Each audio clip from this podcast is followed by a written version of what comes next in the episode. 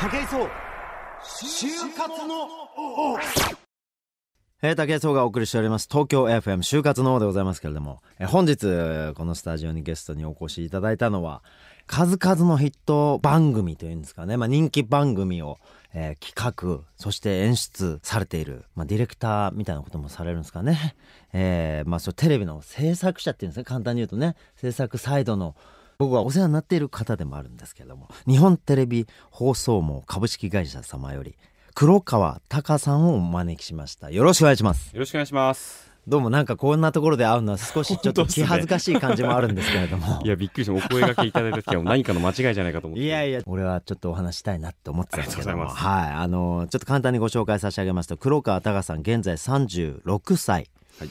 えー大学卒業後2001年に日本テレビ入社と以来、えー制作局にてバラエティ番組を制作。現在の担当。まあこれは黒川さんのまあ、企画立案のところからスタートした番組たちなんですけど「世界番付」というね皆さんご存知でしょうけど、えーそれから「スクール革命」そして私もしょっちゅうお世話になっております「中井の窓」というね、はい。えー中井正宏さんのあの深夜のトーク番組でございますけれども、散々お世話になってますね。世界番付もちょっとねいろいろいや、ちょくちょく伝説をいただいたりとかしてね。そうですよ。ちょっと大活躍していただいて、ありがとうございいます。武井さんなしではやってられいない。やとんでもないです。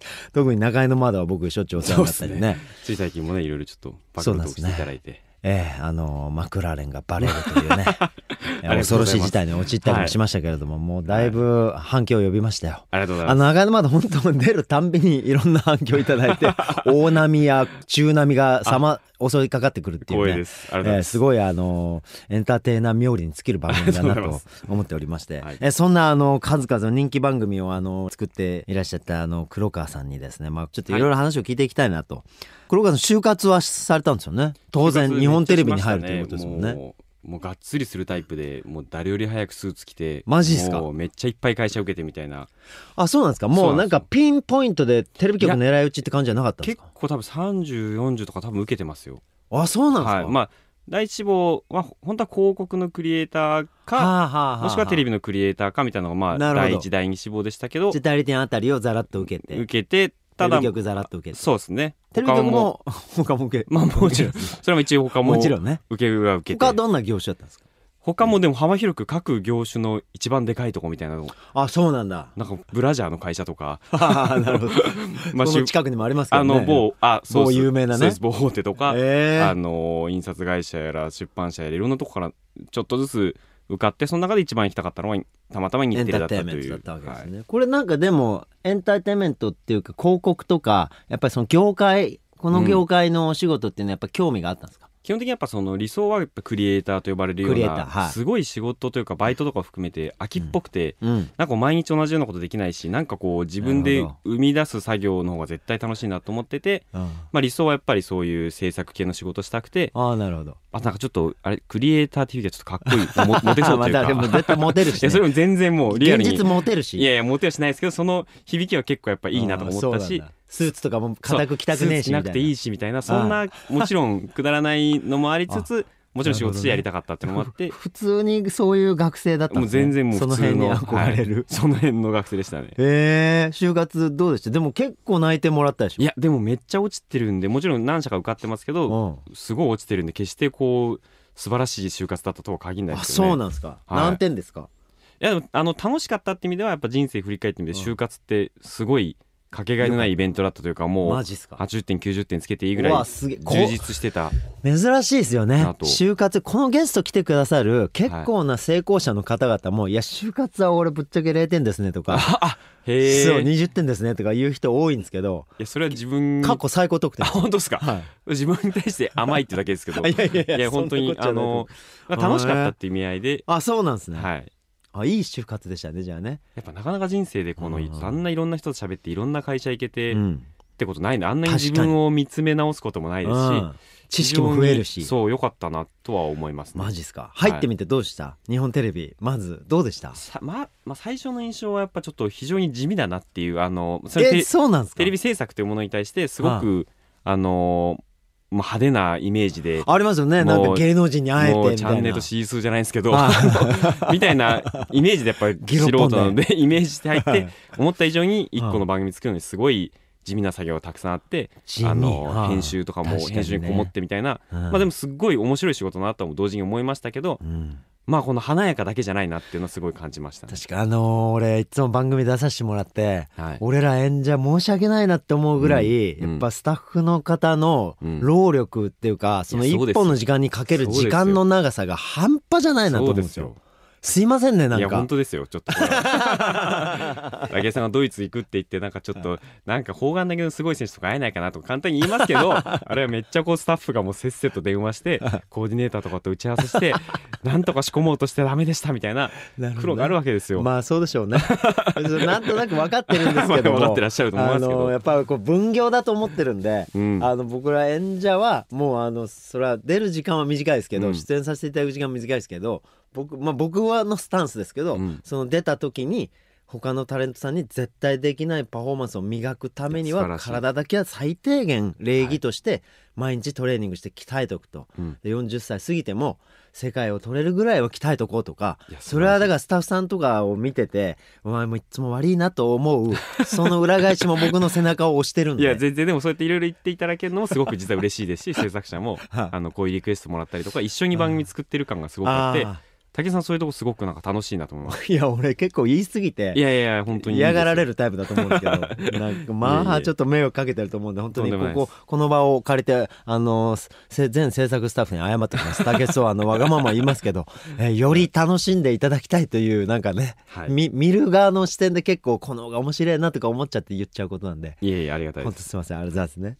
なんかねそんなこんななんですけど、はい。まあ就活のことはねもう俺あんまいいかと思ってるんです 今日は。もう散々この番組で就活の話してきたんで、はい。でもう今みたいな流れで。まあでも楽しめたって言えるその理由がなんか内側にあるんじゃないかなと僕は思ってるんですけど、うん。まあ僕らやってんのってやっぱエンターテインメントじゃないですか、なんか平たく言えば、はい。あのー番組作る番組ってもうだって楽しんでもらうものじゃないですか、はい。基本的には、そうじゃない報道とかね、はい。そういうお知らせするっていう機能も多分あると思うんですけど、はい僕はまあタレントなんでエンターテイナーになろうと思ってはい。やってるんですけど、なんだろうな。こう番組作るってこう企画するわけじゃないですか。はい。その段ってどういうとこから入るんですか？こうまずゼロから。そまあ、いろんなパターンありますしいろんな演出家の,、あのやり方があるんですけど、うん。僕は割ともうあの決してこう何もないところでこうパッと思いついてうん。みたいな天才型では全然ないんですごい地味な作業をこうこまあ要は僕はその掛け算とか足し算とかって自分で呼んでますけど、いろんなもの例えばすごい面白い映画があったらうん。これをえっと、じゃあトーク番組と掛け合わせたらなんか番組成立するんじゃないかとか、なるほど。すっごいおかしな友人がいたとしたら、うん。こういうようなやつが出るなんかロケ番組できるんじゃないかとか、うん。なんかこういろんなものをかけたり足したりとかはいはいはい。していくうちに意外となんかこう番組成立するものが出てきてそへれをーこう書き溜めていってじゃあ企画書書こうって時にそこからメモを抽出して、まあ、作家ともちろん打ち合わせをしながらこう番組化していくみたいな。あ面白い。結構だから中井の窓とかもあのトーク番組にかけるええ。心理学っていう2つを掛け合わせたら一つの企画になるとか、まあ、世界の情報プラスそのランキング報っていうのを合体すると世界番付ができるなるほとかど。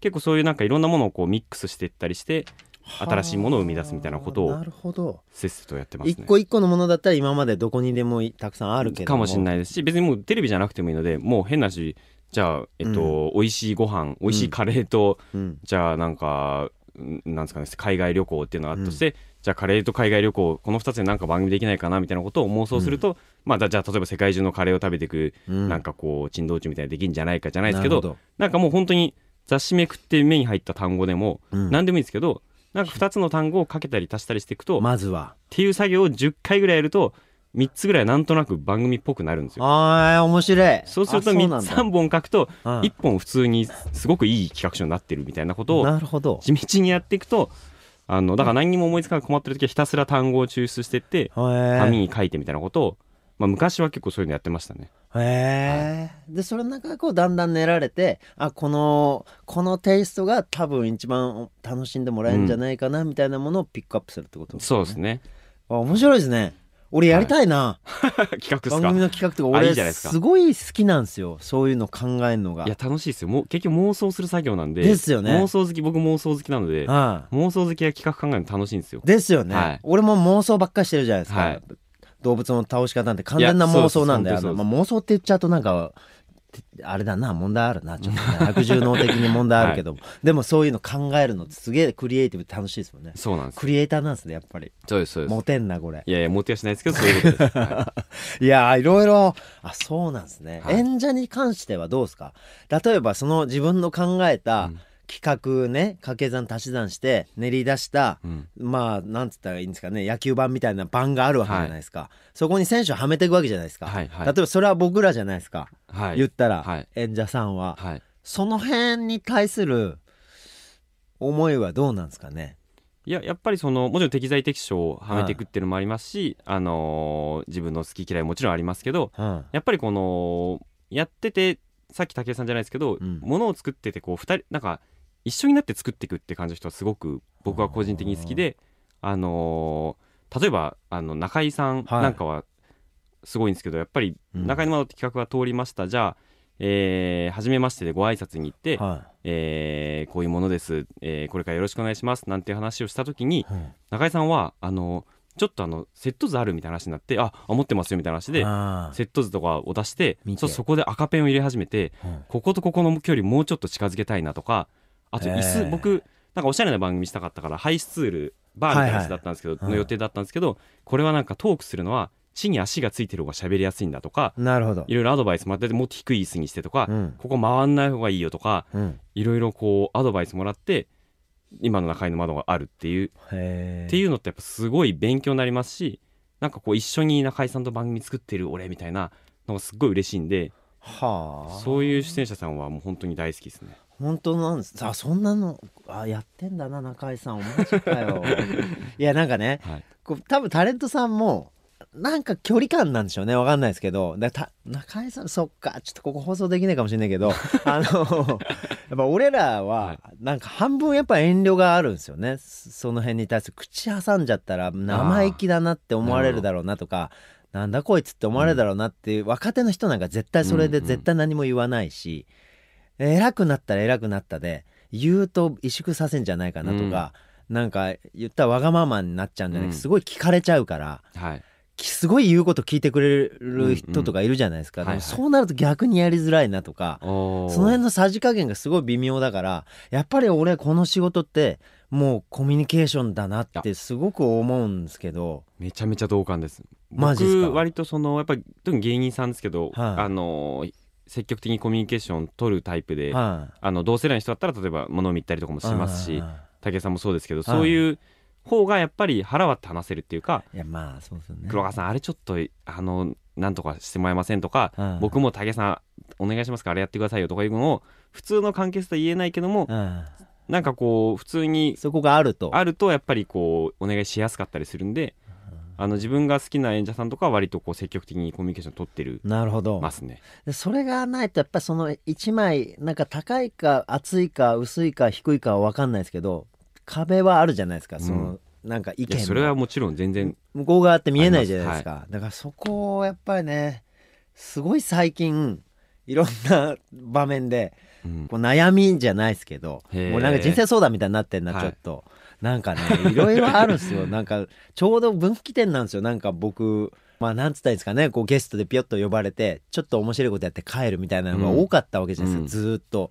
ほんでなんかちょっとずつトーク番組とかうん。なんかコメンテーターとかやりだして、うん。スポーツとか出し始めたら、はい。今度そのスポーツ側でこうなんか「武井さんこれやってみ見ませんか?」みたいなお話とかをいただくんですけど、はい。それやっぱりすごい恐怖感があるんですよ責任感じゃないですけどだって中井の窓なんてもう中井さんも完全に自分の名前背負ってはい。中井の窓ですよはい。ってやるわけじゃないですか、そら赤ペン入れて、はい。こうこうこうしてって自分のやっぱりやりやすさもあるし、はい。演者で自分でゲスト出た時にこれやりづらかったなとかいうのもあって入れてるんだと思うんですけど、なんかやっぱり僕中井さんまだ MC をね。若い頃からずっとやってるから、はい。その肌感があるじゃないですか。MC 肌感みたいなのが、俺それがまだ全然なんつうの地方の北海道とかで MC 番組やってんですけど、うん。それはすごい練習になっててトーク上はなんとかできる自信が少しずはい。つついてきてんですよ、ただあんなレベルではできないですけど中井さんとかね。はい。だけど少しずつやりたい意思もこう持ってきてるしでたまにちょっといただけるようになり始めたんですよ武井さんでちょっとやってみたいみたいなのをはいだけどこう難しいですよねでもこの就活の王だってそういう武井壮の冠番組なわけでそうなんですよ。もうめっちゃやってるイメージっていうか できてるイメージはありますけどね。でも本人はめっちゃ悩んでですね。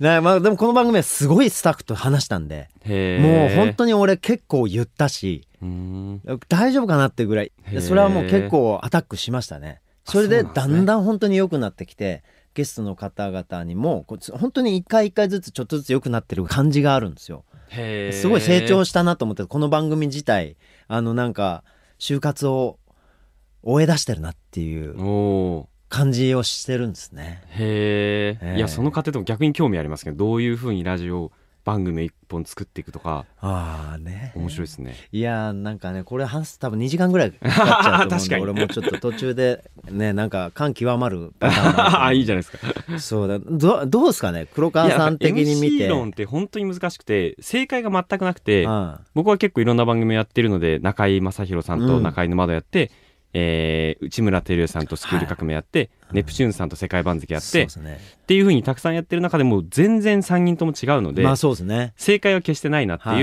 い。例えばまああのー偉そうに言ってあれですけどざっくり言うと中居さんはそうやって一緒にうん。いろいろ中身を詰めていってうん。作っていく。もうある程度し信頼していただけてそんなにこのあのあだこだはおっしゃらないですけどでも、うん。やっぱりすごくご意見があってそれを僕らが勉強しながら一緒にやっていくみたいのがうん。すごく楽しいですし、うん。内村さんなんかは、えっと、もうまあもちろん最初は何回も打ち合わせしましたけどうん。もうあの穏やかに番組を包み込んでくださるというか そうですね。あの本当そうですね。内村さんがいるだけでうんその番組全部がもう優しくなるというか、確かにね。あのなんかねはい、カップのスープに包んでるパイ生地みたいですよね。あーもう。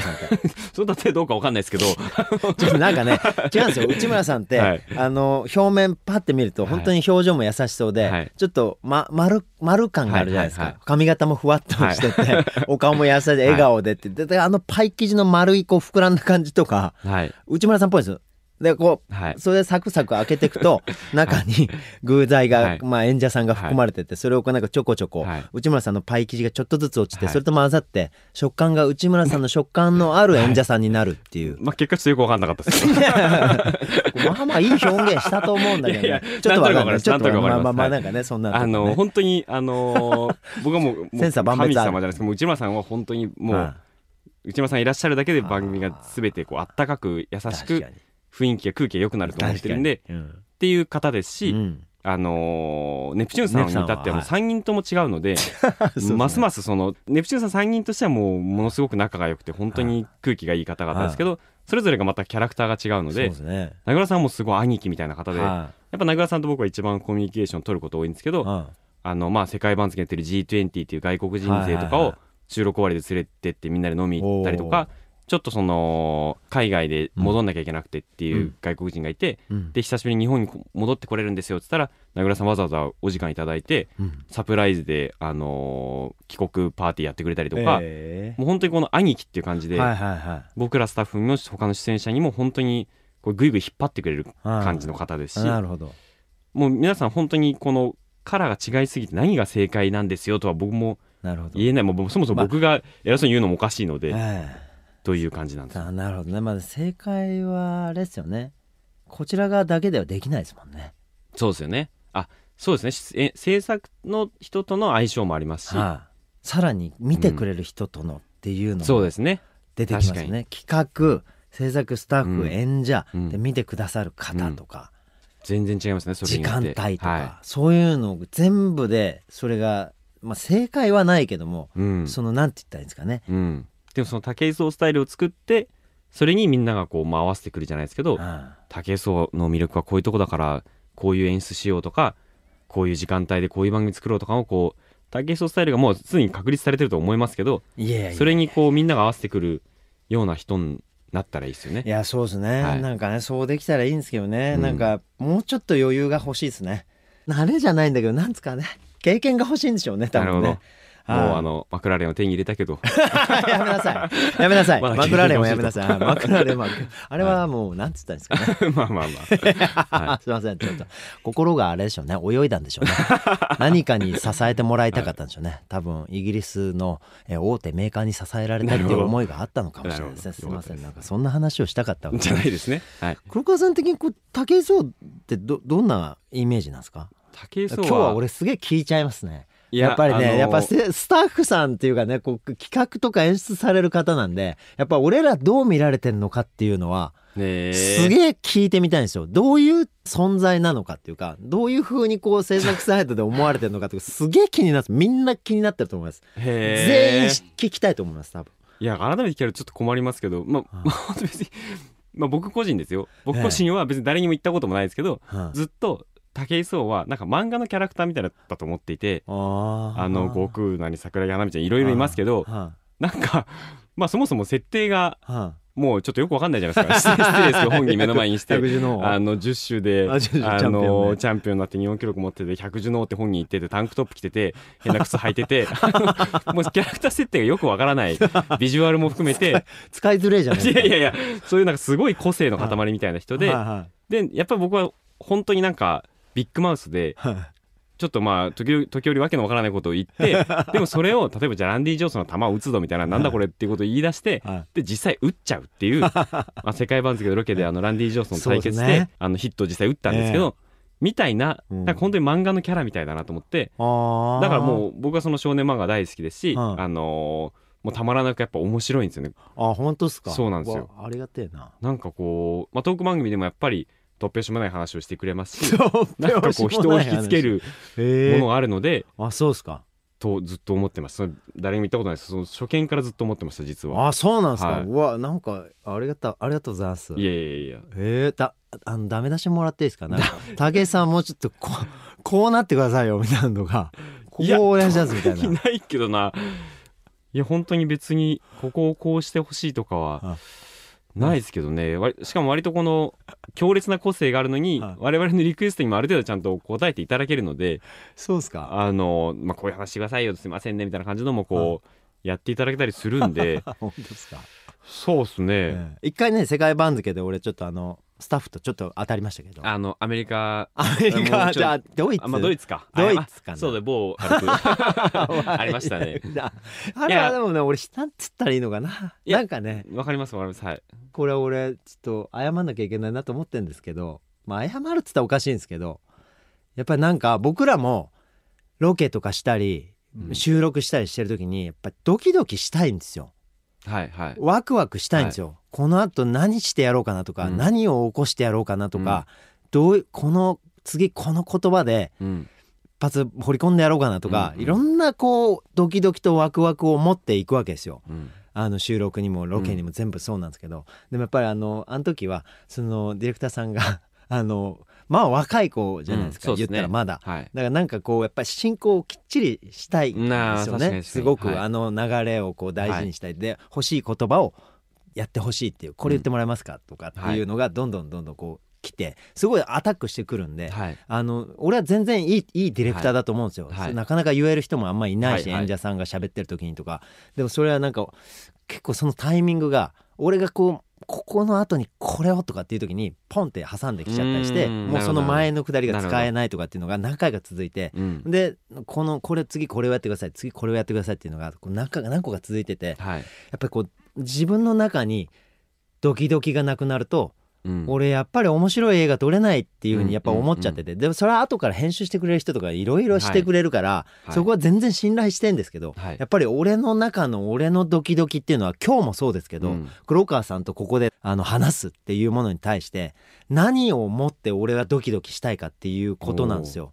基本的に。はい。でやっぱり見てもらう人にもそれをも持ってもらうには何を話したらいいのかをやっぱり前の日にうん。あの台本見て例えば演者さん全員の名前をこういろんな情報で調べて、はい。誰かが何の仕事してたのかなとかこの CM でこういうアクションしてたなとかってとりあえず倒し方はこれにしとこうとか、はいはいはい。全部考えて、はい。なんかいろんなことをねでこの人がいるからここでああやってやったらこうなるだろうなとか面白くなるかもなとか思いながらはい。ウキウキしながら行くんですけど、だそこがちょっと当たっちゃったんですよね。いやでもいや聞いてますけど、はい。あのー現場の人からもただまあそれは結果的にすごくあいつの あの刺激にあの勉強になっててマジいやでも別にそれはどちら正解か分かんない。もしかしたら進行が正しくてはい。それを武さん崩した部分もあったかもしれないですし、うん。あいつの余計なこのカンペ出していやどっちももう余計とかはないと思うんですけどね。どっちもどっちが正しいとかじゃないですけどああだこうだこうコミュニケーション取って時にはぶつかって、うんで結果 V がすごい面白くてうん。変な話番組的にも視聴率含めてすごく好評ででいいものできて彼はすごく成長してで次、まあ、あいつは普通にあのまた武井さんと行きたいんですよねみたいなこと言ったりもしてますしそもそも彼は非常に優秀なディレクターにいつの間にやっぱああいうのを経てうんあの世代ではかなりもう優秀となっていて、そうですね。なんかこうやっぱりそう絶対必要なものなので、うん。逆に何もなくぬるっとロケ終わってまあまあそこそこ70点ぐらい60点ぐらいの V を作って、うん。ってやってるよりもうん。ぶつかってぶつかって時には50点だったり90点だったりとかしてどんどん自分が磨かれていこうがいいのでなるほどね。全然あの間違ってないかなっていう。なるほどね、はい。なんかねまあもうそういうのもいろんな経験で俺はすごく役立ってるんで、はい。やっぱ演者としてははい。すごいありがたい機会をたくさんいただいとるなと。ないるほどう感じなんでございますよ、はい本当は。ありがとうございますね。とんでもないですこちらこそ。あのまああのまあいろいろ聞いてきましたけどちょっと武井壮のことも聞いちゃって、えーちょっとなんかね反省と、えー 喜びといろんなものがこうね、えー今私の心の中を舞い踊っておりますけれども、えー黒川さんそんな中番組をやっぱり世に投げ込むわけじゃないですか、はい。スポンサーからのこうね、い、ろんな、まあ、制作費を受けて、はい。ね、それをスポンサーの方々も喜ぶ。見ていいただく方も喜ぶ。局も喜ぶ。演者も喜ぶ、全てを喜びに変えるものを作るわけじゃないですか、そんな中大事にしていること番組ってこう作りたいんだよみたいな。なんか自分の中でのそういう方法論みたいのっていうのはあるんですか？一番大事にしていることでもいいですしものでもいいですし何でも。そうですね。結構番組によっても違いますし、まあでも全体含めて言うとすごく実現できてるかどうかは別として、はい。すごい意識してるのは、うんあのーまあ普通っちゃ普通ですけどまず見てる人がうん。必ず楽しくて、うん。で、えー出てる人、うん。えー出た人がうちの番組出てよかったなって出た人が楽しくて、あと、まあ、ここまで割とよく言うんですけど個人的にすごく大事だなと思ってるのが、はい。作ってる人が楽しいっていう。お出て見てる人が楽しくて、えー出てる人が楽しくて、うん。プラスアルファその作ってるスタッフが、うん。あのー自分の番組を好きで、えー愛情を持って作れる番組うん。を運営していきたいなってすごい思ってます。あやっぱそれってこうなんとなく、あのーオンエアしてる映像にも出てきますしその空気が、うん。その方がやっぱり番組は長く続きますし、うん。何よりやっぱ仕事本当に我々あの結構一日の大半を仕事してるのでそうですね。その時間がやっぱ楽しい方が あの健全だと思いますし、っうん。ていう3つはあのいつも意識して番組運営をしてるかなと、まあそうですよねもうそれしかないですもんねなんかね。そうですね。言うたら。うん。いやなんかそれすごいあの演者サイドとスタッフサイドっていうか制作サイドで共通してるもんがありますねすごくね、うん。やっぱなんか最近演者同士でやっぱご飯とかよく行くんですよ。はい。でそしたらやっぱそういう話なんですよね。うん。いややっぱまず仕事楽しく楽しいのがいいじゃないですかみたいな番組。はい。ででやっぱりスタッフの人がしんどそうっていうのがあ疲れてるからうん。やっぱりうん。時間も長いしだからこのこの人たちが楽しそうっていうのが一番嬉しいんですよ、俺ら。いやそれ現場で。すごい重要だと思います僕も。ああすげえゲラゲラ笑ってくれてて、はい。疲れてたのに始まる前「お願いしおはようございます」とか言ってたら「うん。おはようございます」みたいな感じの人とかいるしでその人たちがもう回り出したらゲラゲラ笑って腹かけて顔真っ赤にしてんのとか見ると、よしと思うんですよね、でそれが編集していただいてる時とか、そういう時編集すげえ楽しかったですよとか言ってもらうと、おーって思うんですよ。そうなんそれがまたオンエアに結構出るんですよね。そうですよね、あのーなんか映像のどっかにその楽しさが出て、うん。やっぱり見てる人がより楽しいですし、うん。まあ視聴率というかやっぱりこう見たい番組になっていくっていうまあ思いま。そうですすよね、はい。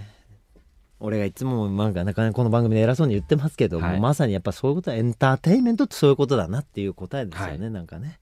じゃあなんか例えばねもう一個聞きたいんですけど経営者気質だと思うんですよ俺。企画演出する方って、うん。ねでスタッフ選んではい。じゃないですけどまああのディレクター選んで、はい。演者選んで,、はい。で自分の企画でうん。番組作るわけじゃないですか、うんうんこれ俺もう企業だと思ってるんですけど、うんだからこの社長じゃないですか言ったら、うんまあ時にはそういう一面もプロデューサーとか企画演出の人が運営していくうっていうね、はい。そのまあそういう意味での経営者としての目線としてもし黒川隆が3人でも5人でもいいですけど、うん社員を企業に就職させるとしたら、うん。どんなやつらを選びますかっていう。いやなかなか難しいですけど。何人がいいですかまず。いやもうそれはもう会社規模なんで。まあ番組で言うとやっぱり、えっと、深夜だったら15人ぐらい選べばいいですしゴールデンだったら4 5 0人選ばなきゃいけないですしなるほど。もう全然規模によって違うんですけど、じゃあまず資本金が500万しかない。ないないですねだいぶ。いやまあじゃあ1000にしましょう。1000万はい。資本金積みました自分でと。はい。で3人まではい。まずは社員をなるほど。雇いましょうと。はい。月額まあ40ぐらいで、はい。まあまあいいじゃないか、まあね。初任給にしてはいいじゃないかっていうので、はい。3人制を揃えるとしたらどんなやつをどんな役職で迎えるんですか、まずそのそれぞれというかうん。全体的にうん。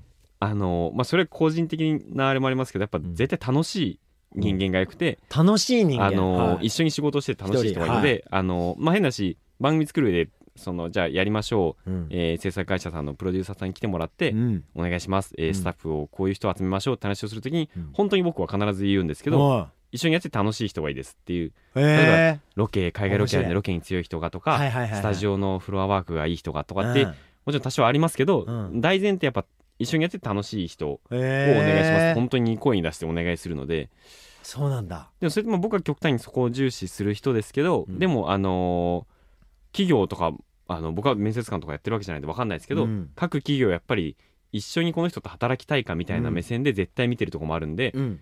意外とその各就職というものに関してすごく重要なもんじゃないかなという。えー一緒に働きたいような楽しめる人、あとはバランスで言うと難しいですけど、うん。基本その3人ともそこは欲しくてプラスアルファでその、なな何の業種、何の番組かによって全然違いますけど、は基本やっぱり攻めと守りとやっぱりないとまずいので例えば番組で言うとすごく割と無茶をする攻める演出をする人がいればすごくこうしっかりしたプロデューサーがいていはい。予算だったりコンプライアンスをちゃんと守れるようなプロデューサーがいてみたいなやっぱりこのサッカーも何でも野球でもそうですけどオフェンスとディフェンスがバランスよくいなくちゃいけないのでなるほど。ユーティリティ3人よりは割と攻めに特化した守りに特化した人が僕はいいかな一とは。人ずつはまあ欲しいと。もうもうもう一人どうします？三人行くとしたら。もう一人。もう一人はじゃあちょっとムードメーカーを。でもこれ結構はあ。あのサッカーとか見てて思いません？あの一人チームにいるわとかる。レッツの牧野さんじゃないけどなんかこうね。あの川崎宗さんじゃないですけど、こうんうなんかムードメーカー一人いると全然違いません？ああフロンターレの大久保嘉人もああ なるほど。みんなに先輩なのにはい。得点王なのにみんなにいじられるっていう。はいなんかそう。みたいな、あまあ、ざっくり言うとでも番組で自分でやってる番組ってあのうまくいってる番組って結構そうだなと思ってガンガン攻める人としっかり守る人とうん。ムードメーカーとみたいなうん。例えばなんだろうまあザキヤマさんみたいにガンガンスクール革命の座組で言うと はい。ガンガン攻めるボケの人とあの若林さんみたいにはいあのしっかりツッコミで処理できて、うんあの回せる人とでその全体の空気をあったかくする内村さんがいるじゃないですけど、はいはいなんかた例えばですけどねそういうこうなるほどねなんかこう黄金比というかバランスがあるんじゃないかなとは思います、確かに黒川さんの番組そういうかもしれないですね。人必ずいますよね。もしかしたらネプチューンさんもそうかもしれない。あのすごい自由に攻めまくるホリケンさんと、ネプチューンはネプチューンでそれが成立してそうですね。ねで名倉さんがあの進行できてすごいしっかりした方で、うん。で太蔵さんはそれを温かく包み込むっていうですね。あの本当にこうネプチューンってたまたまですけどそういう座組だなと思いますけど、確かに中井の窓もそうですよね。そうかもしれないね。ゲスト MC がいて。中井さんは自由ではいゲスト MC が山里さんなのか陣内さんなのかはすごくうまはいくしっかり回してくれて、ええ。ゲストはその全体の中でどういう、はいはいはい。はいまあゲストはその集合とは違いますけど、結構バランスを重視してね。ですね。であと固く引き取ってくれる心理学の先生が後ろにあそうですね。控えてるっていうのあも確かに確かに。いやーなるほどね、うん。ちゃんとそういう婦人を組んでんですね、うん。あるとやっぱそうですよね。だから会社だから就活生とかね聞いてるからやっぱ就活ってそれをなんかねなんつったらいいんですか、ぼやかせる気がするんですよ、うんうんうん本当に見えなきゃいけないものを、うん。あの同じスーツ着させて、うん。同じエントリーシート書かせてこの番組もそうですけどアンケートとか書いてもらうじゃないですか、うん。俺これに出てくる答えが一番面白くないと思ってて。これはなんかスタッフさんがやってくれてるから、はい。一応目は通すんですけど、はい。でたまにいいのもあるからはい。ポッて拾ったりするんですけど、トーク内で。でもやっぱり質問っていう一行の文になったものを言葉じゃなくもらうとうん俺絶対答えは楽しげにならない気がしてて、うん。楽しげな物事がその中に詰まってても、うんうん。だなんか俺はそのなんかそういうのがちょっとこうねぼやかせる気がするんですよねその個性みたいなものを。なんかこうやっぱり服装もすごいでかいですよね、うん。本当に同じ服着なきゃ同じような髪型しなきゃいけないですし、うん。確かにそうですね。かわいそうですよねねでもやっぱりそのそれこそ就活生の皆さんに言いたいですけどやっぱりそんな中でも僕はオフェンス得意っすじゃないですけど、うん。僕がっちり守りますじゃないけど、うんとにかくムードメイクだけはできますよみたいな、うん。それはやっぱり出した方が絶対まあそうですよね。企業側は嬉しいだろうなっていう思いますね。取りやすいですよねその方がね。取りやすいああこの間の面接あいつ採用したんだよなみたいな、いそしたらちょっと違うテイストのやつ欲しいなって言ったらそういう人探したりしてるタイミングだって絶対ありますもんね。ありますあります。でそういうのがこうどっちがプラスとか、うん。陽気で頑張りますっていうだけがプラスじゃない場合も絶対ありますもんね、はい。あこの子しっかりしてて本当に堅実にこなしてくれそうだなって子が必要な時もあるしとかそうなんです。いろんなね。もう運ですからね。婦人ですもんね本当ね、なるほどねまあまあそういうことだよなはい。はい。でなんかさっきの話の続きなんですけどあれなんですよこのアンケートの話じゃないですけどあの打ち合わせってあるじゃないですかはいはい。俺あの嫌いなわけじゃないんですよ、はい。だけどあれなんですよあの、はい俺演者サイドのよく聞く声をはいスタッフサイドにお届けすると、はい。えあのディレクターさん打ち合わせのディレクターさんが真面目だとトークが真面目になっちゃうっていう めちゃめちゃわかります。打ち合わせが真面目になっちゃうっていうそれはみんな言いますね。そうですね。あのはいこの台本なのか何かをもう一行目から読んでいくみたいはない人がまれにやっぱ若手でええいるので言いますねはいもうこの通りやんなきゃいけないのかなってなっちゃいますしはいなんか非常にこうなんかギシギシになりますよね。そうなんですよね。それはちょっとあの もう我がことながら。でもそれが一番いいフォーマットなんだと思うんですけど打ち合わせのきちっとしたね。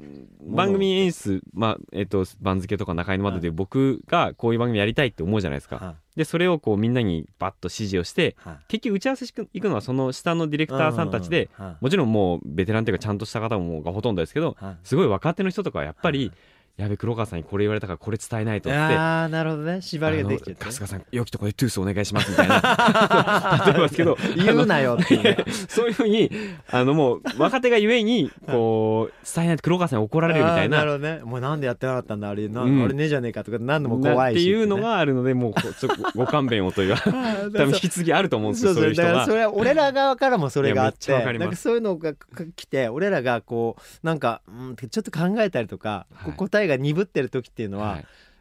大丈夫だよって思ってんだけど、はい。なんかもうちょっと俺できるよとかっていう、はい。その時なんですよね。いやとてもなんかだからその辺のす。り合わせを今後あの業界でちょっとずつしていきたいなと思って、ね。はい。僕もなんかこの偉そうにちょっとあのい言ってますけど 去年あの元あるおまあはい。たけしさんの特番をやらせていただいてたけしさんとお打ち合わせ初めてできるってなって、まあガチガチで。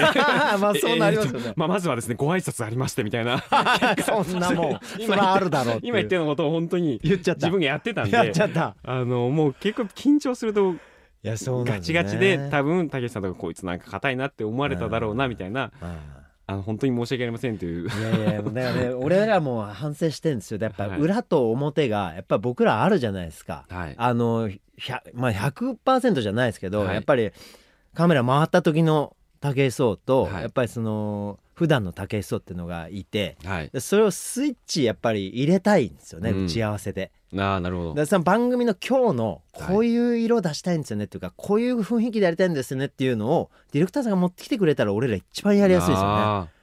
おはようございます武井さんみたいな感じで、今日よろしくお願いしますねみたいな一言でもう俺ら乗るんですよ、スイッチ入るんですよ。どなるほど。だけどあよろしくお願いします、えーじゃあ早速打ち合わせ始めたいと思います、みたいな感じで始まるとおこれ報道番組じゃねえかってこうなってくるんですよね。めっちゃわかりますね。空気が。なんかそこをなんか、まあ、僕らでもカメラ回ったら入るんですけど、はいはい。でそここうでもその子も巻き込んで入りたいっていうのがあるんでだから俺ら俺はもう努力していきます今後。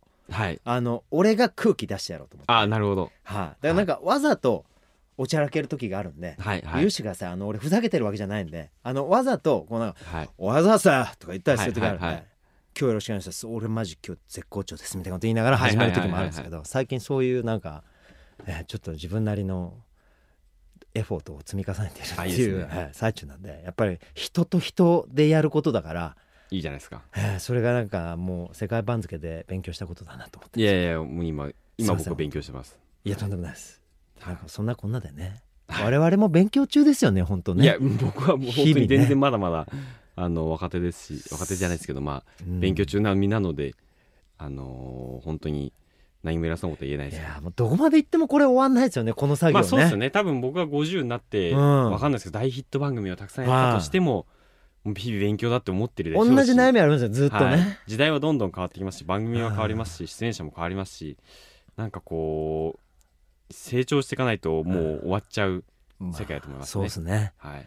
ありがとうございます。いやいやこちらこそ。成長していかないと終わっちゃうっていうのにね、まさに全てが終わりな旅だと。まさにそうですね。すいませんなんか散りばめてもらってたやつ最後にこう 前振りですいませんなんかちょっと。つまんでいただいて、拾っていくその作業っていうのがやっぱり演出の方の そういうあれなんだな ありがとうございます。じゃあちょっと最後にですね、はい。まあ就活生とはいえ、まあ、就活生にのみならず今後人生をこう歩んでいく皆様に、はい。なんか黒川隆流のなんかメッセージをいただけたら嬉しいなと思うんですけどね。いやーそんなまあ偉そうなことは言えないですけど、ええ。あのー就活うん。っていうのは本当にうん。あらゆる可能性があるものでほい。結構そこで人生180度変わるうんたりもするのでそこでじゃあテレビ局に入るのか、えー外交官になるのか、うん。あの保険会社の人になるのか区役所に働くのかまあえそれによって人生多分十数数十年全然ガラッと変わるものになると思うんで,、まあそうですね。プラスに捉えるとそれだけ人生をこう切り開けるものだと思うんで、うん。とにかく自分に妥協せず、うん。えー前向きにやってもらえたらいいかなと。なるほどね。とても思いま思いますね。怖いですけどねみんなね今多分不安な気持ちがあると思うんですけど、ね、まあそうっすね。どうどうやって不安を取り除いたらいいですかね？いやただただまあ僕は就活に限定しててもただただ自己分析だと思ってるんで、ええ就活の、まあ、100ある努力作業のうち、まあ、95ぐらいは自己分析に使うべきだなと思ってて自分は何なんだ自分は本当に何をやりたいんだ自分の強みは何なんだってことをもう本当にちょっと母親が心配するぐらい部屋にこもって僕はやってたんですけど もう書き出してみたいなことを、ええ。とにかく自分というものを見つめていくとあ自分は本当にこれやりたいんだなとかあここは誰にも負けないなってことが自然と見えてくるんで非常に面接とか含めてこうブレないものがうん。できていくんでそれが結果入った後にやっぱりうん。ブレない自分でどんどんどんどんしゅあの仕事が楽しくできるんでなるほど。ぜひそういう努力をしてもらいたいなと。ありがとうございます、はい。そういうことか。今今あるものを分析するだけじゃないってことのような気がするな。うん。分析しながら作ってるような気がするな、うん。俺はこうなんだっていうかもしれないですね。気持ちとかね。はいそこのような気がするなああいやはい。そうですね、はい。ありがとうございます、いえいえ。ということで本日のゲストは、えー私も散々番組でお世話になっております、えー日本テレビの、えー企画演出をされているまあ僕の恩人の一人でもございますね。えーテレビ制作今後もよろしくお願いします。何かとね。はい。黒川隆さんでございました。ありがとうございました。ありがとうございました。武井壮就活の王東京 FM 武井壮の就活のそろそろお時間となりました。さてここでお知らせがございます。昨年11月にスタートしたこの就活の今月いっぱいでなんと終了でございます、うん、これはねあの本当に番組終わっちゃったよとかそういうねなんか悲しいお知らせではございませんよ。あの俺が就活生に向けてとか今から人生歩い歩い歩いていきたいんだよって思ってるまだ入り口に立ってるその人たちに向けてはもうあの俺メッセージを送りきれたなと。たくさんのゲストの方にたくさんの資源をいただいてたくさんの経験を教えていただいてあの俺自身がもし就活生だったらよしもう心の準備できたぞってところまでこの番組では来れたと。いうことだと思います。だからあの必ずまたね、あの何か違うタイトルね、あの違う番組のテイストで皆さんとあのラジオでお会いできるんじゃないかなと俺は思ってますんで、あのこの続きをね、またあのどっかでみんなに聞いてもらえたら嬉しいなと思ってます。えそんなあのこの番組の最終回が12月25日金曜日でございます。えー皆様からのね、ラストのメッセージをお待ちしておりますので、この番組聞いて今までの感想でもいいですし、最後ね、武井壮になんか言いたいことがあるでも何でもいいですし、最後のメッセージをお待ちしております。そのメッセージを俺多分ね、人生の完全保存版としてあの自分のファイルとしてあの家に置いとくと思いますんで皆さんのメッセージ全部読みたいと思いますんでよろしくお願いします。そして番組ホームページからポッドキャストもダウンロードできますので皆さんフルバージョンをね過去を振り返るようにもう一度眺めていただけたら嬉しいななんてそういうふうに思っております。よろしくお願いします。今回のゲスト黒川隆さんでございましたけれども、えー世の中にそうですねエンターテインメント番組バラエティ番組をねたくさんのまあ楽しい形で届けてくださってるんですけどもやっぱり人だったなっていうことですね。コミュニケーションをとってまあなんかやっぱりなんだろうな番組作るにしても俺らの仕事ってなんかタレントって言ってちょっと持ち上げられがちですけどやっぱり全ては聞いてくださる方見てくださる方が喜びを感じられるためのみに僕ら作ってますからはい。で、その、皆さんが喜びを感じてくれる数が多ければ多いほど、その厚さが厚ければ厚いほど、その番組に関わる全てのスタッフ、そしてスポンサー、あのー私 MC、あのー視聴者の皆様、まあ、聴取者の皆様とかって言うんですかね。なんか、その全ての、やっぱりそれを受け取る、関わる人たちが、喜ぶと、楽しいと、幸せだと思えるものをやっぱ届けるためにお仕事をしているっていうことを今一度ね、うん、武井さん頑張ってねってこう優しく教えてくれたような気がしますよ。え皆さんも何かそういう誰かのそういう喜びに変えられる時間を人生のうちでこれから過ごしていくんだろうなと俺は想像すると皆さんもあの就活の先がねすごい黄金色に輝いた空みたいに包まれてるように見えますよ。頑張ってくださいね。よろしくお願いします。ということで武井壮の、えー就活の王、まあ、東京 FM 就活の王次回最後のゲストをお迎えします。ね、最終回は私一人で締めるんで、次回がゲストを呼んでの最終回でございます。えーゲストは私の大好きなバンド、サンボマスターからボーカルギターを担当する山口隆さんをお迎えします。二人でね、愛と平和ロックンロールをどれだけお届けできるのか、皆さんお楽しみに。また来週。